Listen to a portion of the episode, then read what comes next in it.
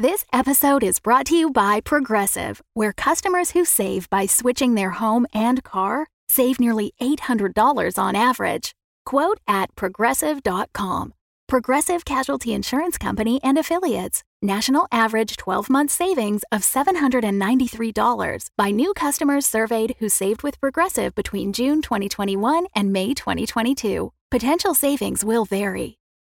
Nightlight has partnered with Fan Roll Dice by Metallic Dice Games to offer an exclusive discount on one of their gorgeous dice sets that we've fallen in love with because of their satisfying weight and, let's just be honest, sparklies. Not to mention their impeccably constructed dice accessories. In one word, velvet. Visit fanrolldice.com, that's F A N R O L L D I C E.com, and use our discount code NIGHTLIGHT for 10% off any new additions to your dice hoard. A portion of your purchase will come back to us and help support our shows. So go to fanrolldice.com with the discount code NIGHTLIGHT to get 10% off of any additions to your dice hoard.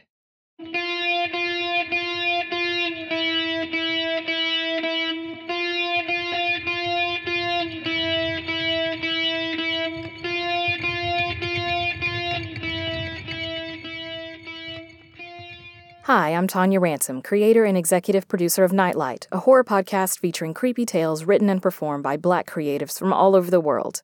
This week, we have a story that cautions us to be careful what we wish for. But before we get to getting what you ask for, just a reminder that all episodes are brought to you by the Nightlight Legion, thanks to our newest patrons, James, Cleanna, and Natasha. We're working toward our goal of bringing you new episodes every week, but we need your help.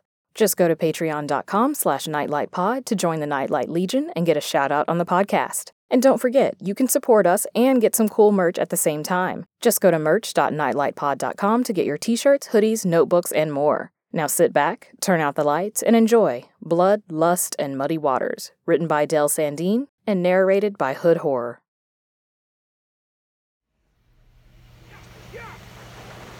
Now, after spending about a week, all the shrimps up over the side of a boat, sliding across a gut slippery deck and having a company of other black men's whose foul tempers were only outmatched by their mouths.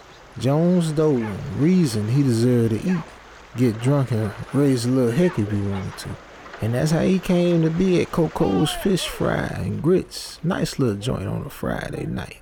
But one week later, he was dead.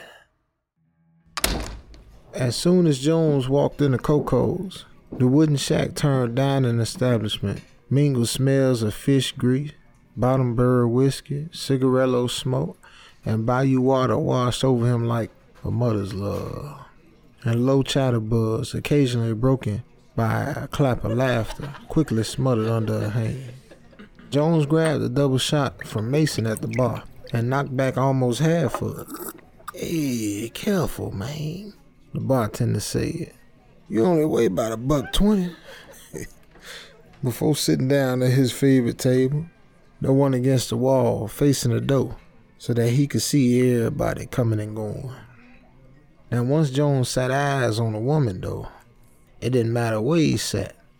He ain't seen nothing else. The glint of her dark skin looked like it could blend into the night, and at the same time break right on through it.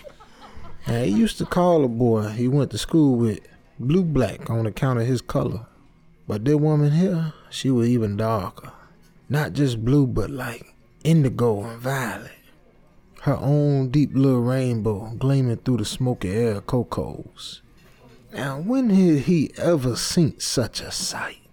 Hair so thick and bold, it could knock a man down and cushion his fall at the same time and Jones swore no water moccasins glided smoother than them hips. She stood at that old jukebox, a scarlet fingernail tapping against her teeth as she tried to decide on a tune. Jones swallowed, a chunk of air moving down his throat, eel-like, wiping his hands on his pants. He stood glancing down at himself because he couldn't remember if he'd actually ironed his shirt or not, but he had. But he couldn't just walk straight to the jukebox. So he slid down a bit and circled almost all the way around the room before doubling back and ended up on a woman left hand side. Her eyes flicked to the side, raking over him quickly before her attention turned back. Jones's gaze crawled along her bare arm, skin glittering like black diamond dust. You want to hear some? She asked, still looking at the song menu, a shiny quarter twirling between her fingers. Uh, uh, Jones stammered. She looked at him, and in her dark eyes, he imagined a chink of moonstone twinkling at him from the inside of a gator's mouth. Uh, no, uh, I, I just wanted to know your name. A quick smile touched her red lips before she slid in her quarter and chose You Can't Lose What You Ain't Never Had by the man himself, Muddy Waters.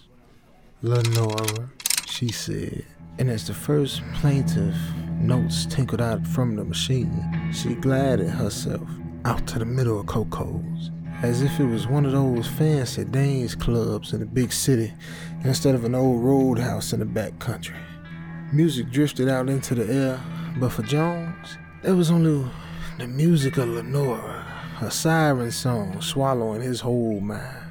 He went back to Coco's the next night and the next, and all he could do was watch Lenora.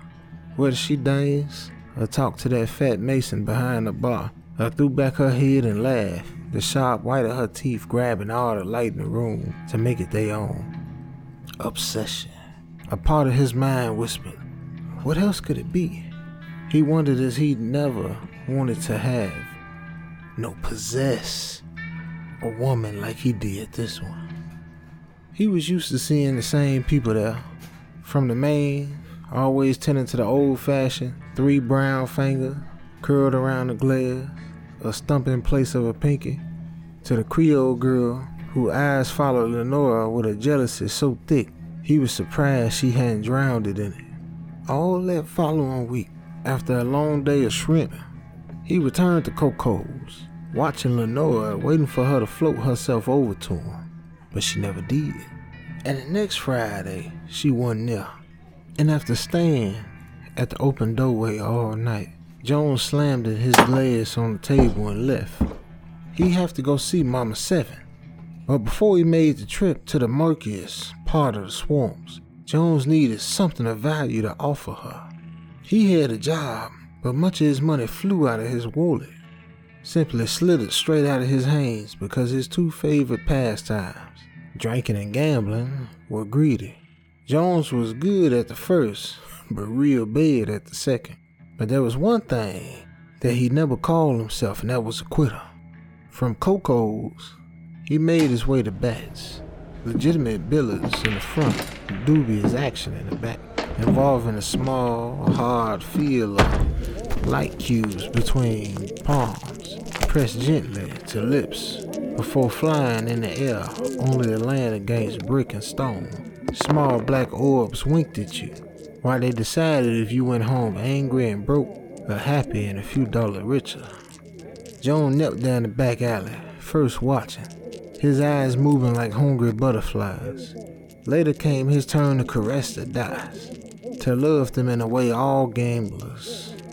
Wrinkled bills, holding tight to scents of musk and dirty pockets, littered the ground. With every toss, though, Jones watched his fortune and a promise of Lenora dim. After an hour, all he had left was a meager sprinkling of coins in his pocket, warm to the touch. It's like that sometimes, one of the men said. Of course, he'd be flushed with sympathy, Jones thought. The man had been winning all night. Jones pushed himself up and away, his fists clutching them useless coins again, his hard soled shoes clapping against the pavement as he left the alley behind. What to do now? He had to have her. He paused at the end of the block, pulling himself into shadows, which was easy to do in that area. Streetlights ain't lived there. And the coins in his pocket grew damp and sticky as he waited beside the big oak. At the sound of humming, he slipped behind a tree, his hand sliding in and out in his other pocket, the one without the coins. The soft snick of an opening switchblade whispered in the still air. The humming grew louder. The sound of a lucky man with a load of wrinkled bills sitting in his back pocket. As the man's luck ran out, along with the blood coursing from his throat. Jones closed the knife and began rifling through the dime main pockets. Hey, where's the cash at? Frantic hands patted and pulled, only to grab at a couple of smooth bills. And then weak moonlight revealed that Jones had killed the wrong man. Not the lucky one from the back alley, but a stranger who had the misfortune to hum a favorite song. God dang. But feeble light glanced off one thing that made Jones's hopes rise, and he snatched it off the man's wrist before merging with the dog. He went to go see Mama Seven. One legend said that the conjure woman had birthed herself, just slid it out of a mongoose's mouth, landed on her feet and started throwing tricks five minutes after. Another story of that had been passed from grandma to grandchild. More times than anybody could count said that Mama Seven could throw lightning like Satchel sizzling a fastball over home plate to a black cracker's hill. Jones didn't care about the stories. Jones only cared about getting Lenora. His feet stopped at the edge of murky swamp water. The droning buzz of crickets, frogs, cicadas blending together in a weird nighttime symphony. The moon shone a feeble light over heavy moss and leaning trees. Some looking like bodies until you blinked again. Jones clapped three times and called out, Mama Seven, Mama Seven, I need your help. Take this offering as a sign of my devotion to you. The gold watch arched through the air.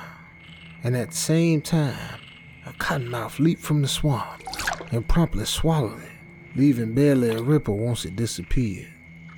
Jones waited three minutes, five, then ten. The water hardly moved as Mama Seven emerged from its depths, rising like a full moon over still rivers. Cottony hair hung to her waist, shells, beads, and feathers tangled all up in it. Onyx stones paled next to the color of her eyes. In one hand, she gripped a carved wooden stick, in her other gleamed a gold watch. A part of Jones's mind had time to wonder how she was completely dry. You paid my price. Now what do you want in return, boy? I want a woman. Her name Lenora. Mama Seven chuckled as she looked beyond Jones and shook her head. she already belonged to somebody else. She ain't yours, the woman said. But I gots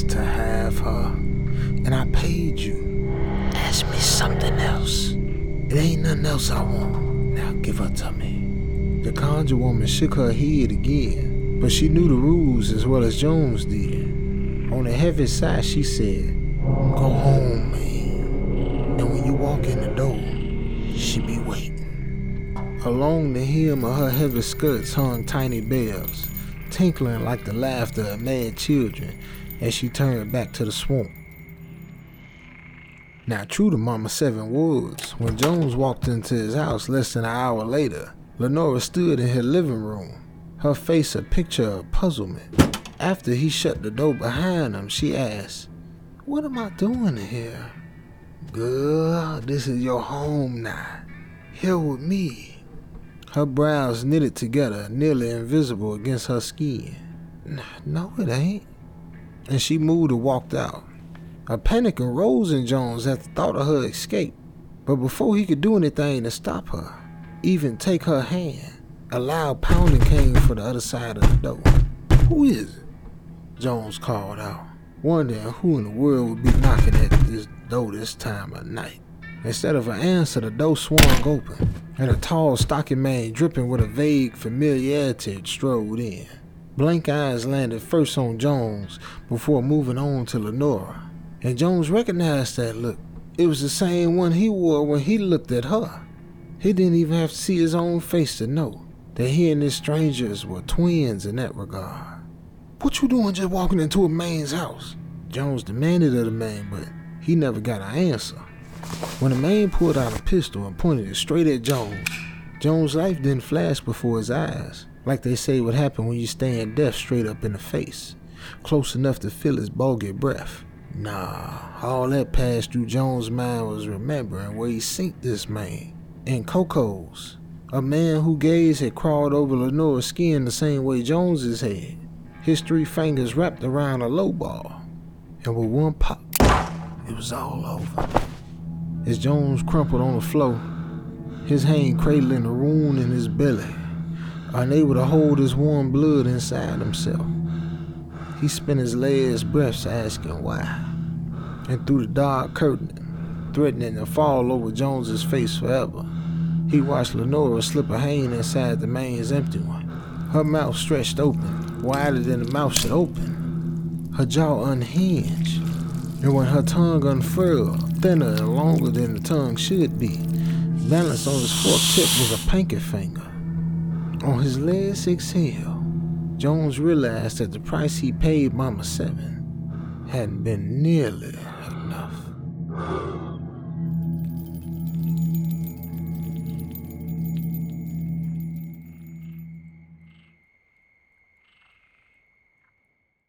Thanks again to our patrons for supporting this podcast. Because of your support, listeners around the world get creepy tales in their ears every other week. If you want new stories every week, the only way for that to happen is to join the Nightlight Legion by going to patreon.com slash nightlightpod and supporting this podcast. You can also make a one-time donation via PayPal at paypal.me slash nightlightpodcast. If you're unable to support us financially, word of mouth is the next best way to help. Give us a shout out online on Twitter or Instagram at nightlightpod, or like us on Facebook at nightlightpod. Reviews are also a huge help, so be sure to leave a few kind words on your podcast platform of choice.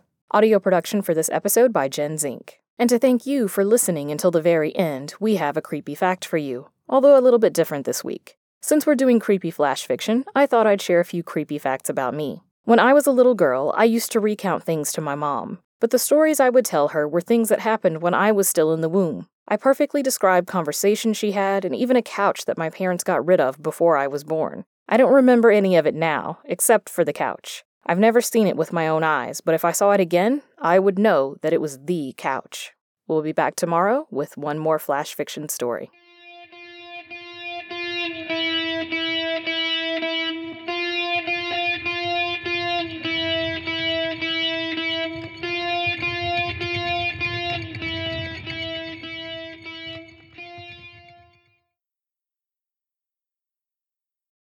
The Fable and Folly Network, where fiction producers flourish.